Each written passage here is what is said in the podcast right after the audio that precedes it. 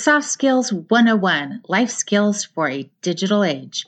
This podcast is sponsored by the Ultimate Homeschool Podcast Network and True North Homeschool Academy, education that takes you in the right direction. We offer live, online, and self paced classes that allow you to outsource classes that you or your kids might struggle in, freeing up valuable time for you and allowing your kids to experience outside accountability, grades, a syllabus, class schedule, as well as making friends from around the country and sometimes out of it. At True North Homeschool Academy, we offer live online and self paced classes, academic advising, special needs advising, and unique live online classes, testing, and more. Now, we've just finished up talking about the soft skill of creativity. This month, we're going to be talking about the soft skill of time and distraction management. This is such an important soft skill to learn, especially in this age of information, where we're literally bombarded with information and distractions all the time. Think about it. Most of us in the past 72 hours have received more change producing, project creating, and priority shifting inputs than our parents did in a month, maybe even in a year.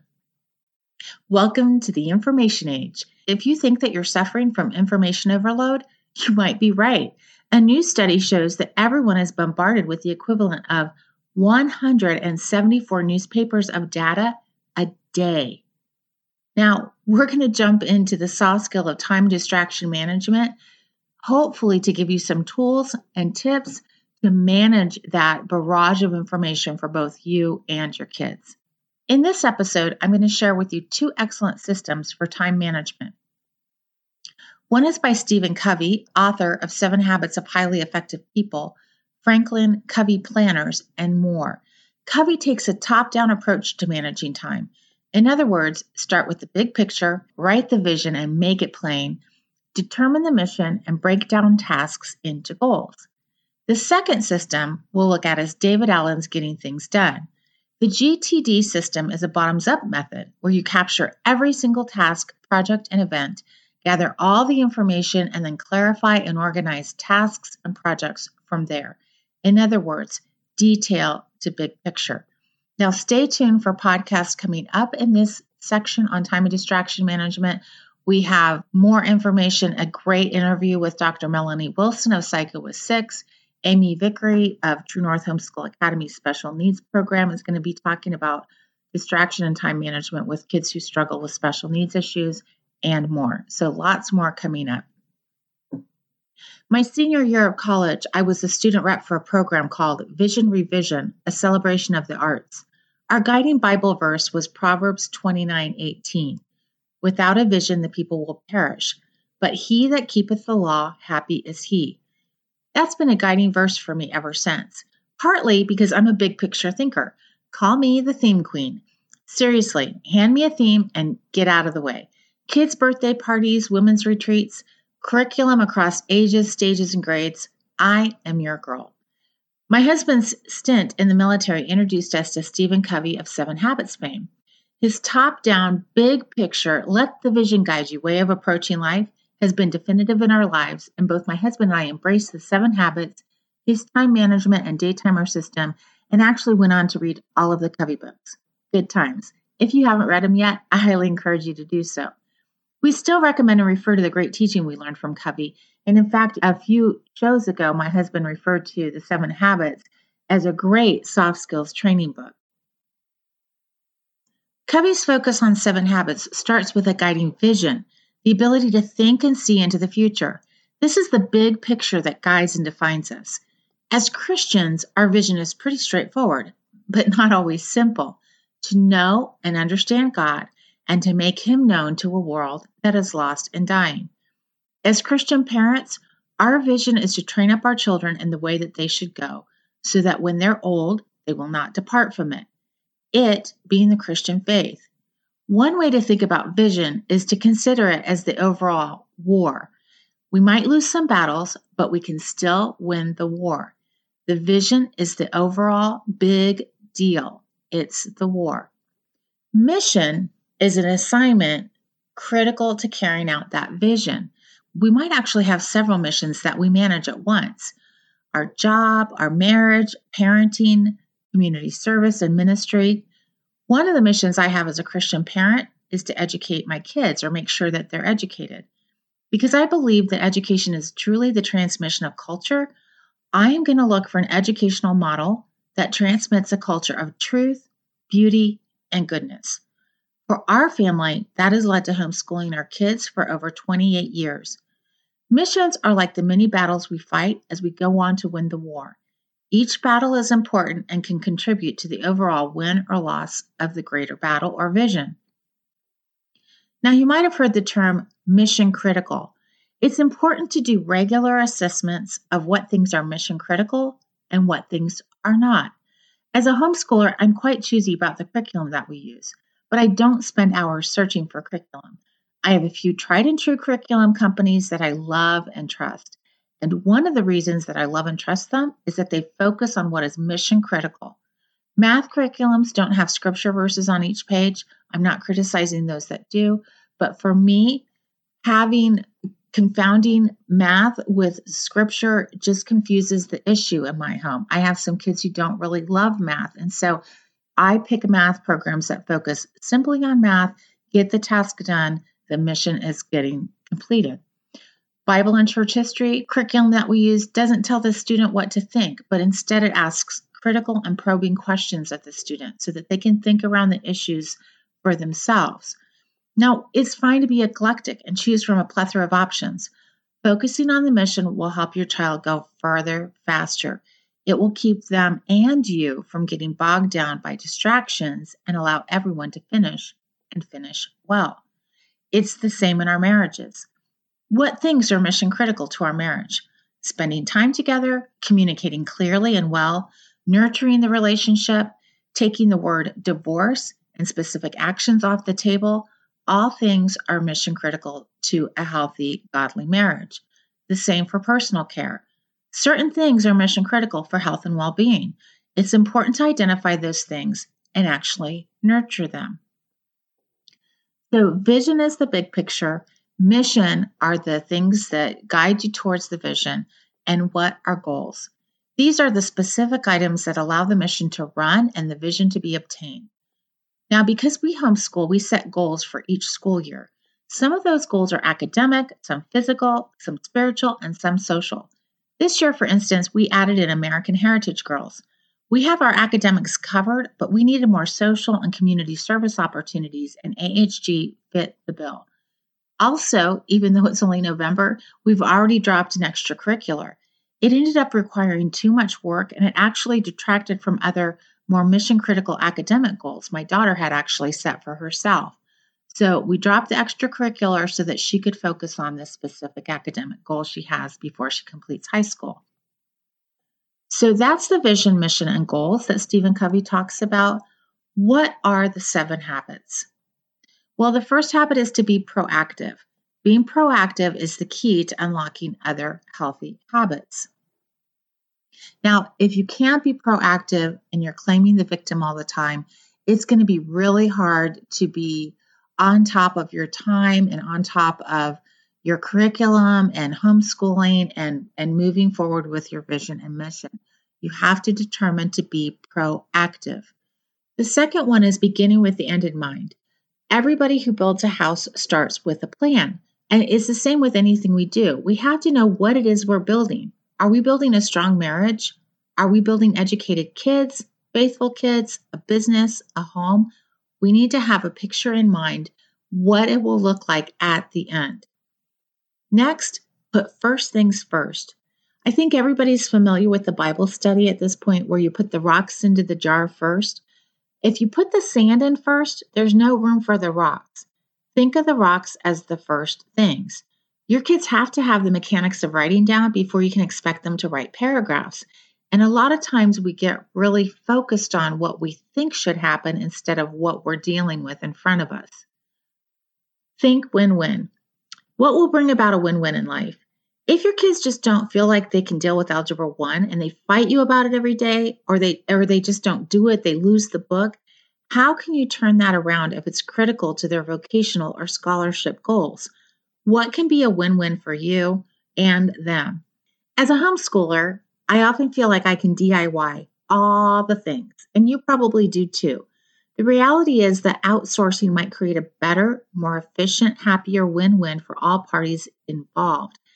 And simply DIYing it, dragging both your kids and yourself through the proverbial mud, might not be the best win win for anyone.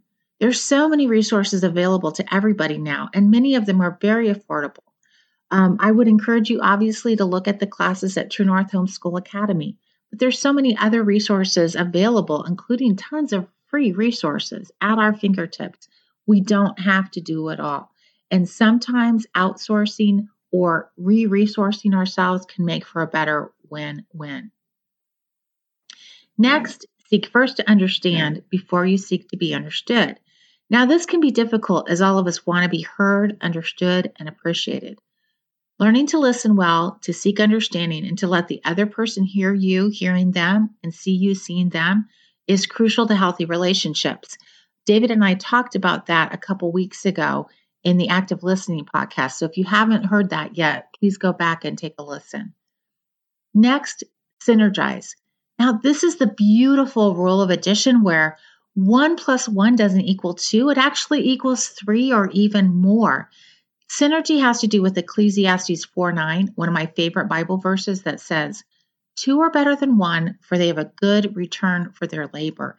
And when you can partner up with other people, you can actually accomplish more than you can do on your own. As a working homeschooler, we've outsourced certain subjects and opportunities for a long time. There's just no way that I could have been able to homeschool, work professionally, keep a house, and my sanity without actually bringing in other resources or outsourcing certain things. And then the last habit is sharpen the saw. Sharpening the saw means preserving and enhancing the greatest asset that you have, which is you. It means having a balanced program for self renewal in the four areas of your life physical, social, emotional, mental, and spiritual. Sharpening the saw keeps you fresh so you can continue to practice the other six habits. It's not selfish to take good care of yourself, it's just good stewardship. So Covey takes the top down strategy to manage time.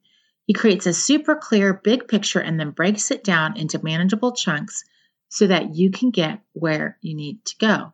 Like I said, I love all things Stephen Covey, and if you're not familiar with him, start with the seven habits of highly effective people, or better yet, grab the seven habits of highly effective teens and read it aloud with your kids. About 10 years ago, I was introduced to David Allen of Getting Things Done. Allen, not personally, but I read his book, which I loved. Allen takes a bottoms up approach to management systems and starts with details and from there builds a big picture. I love his system for getting everything out of your head so you can get organized and put it together. Have you ever heard of a brain dump?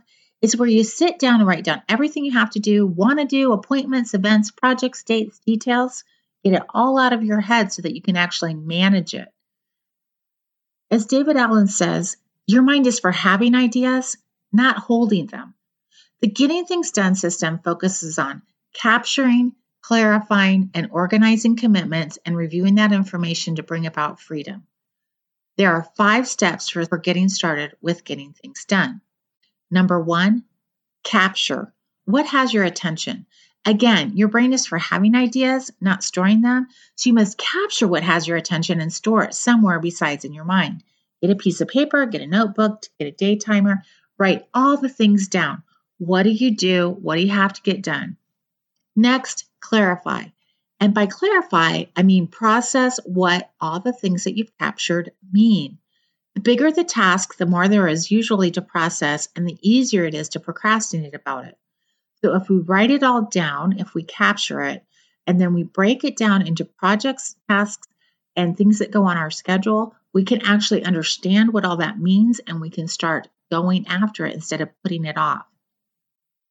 So we've captured things, we've clarified them, next we organize them.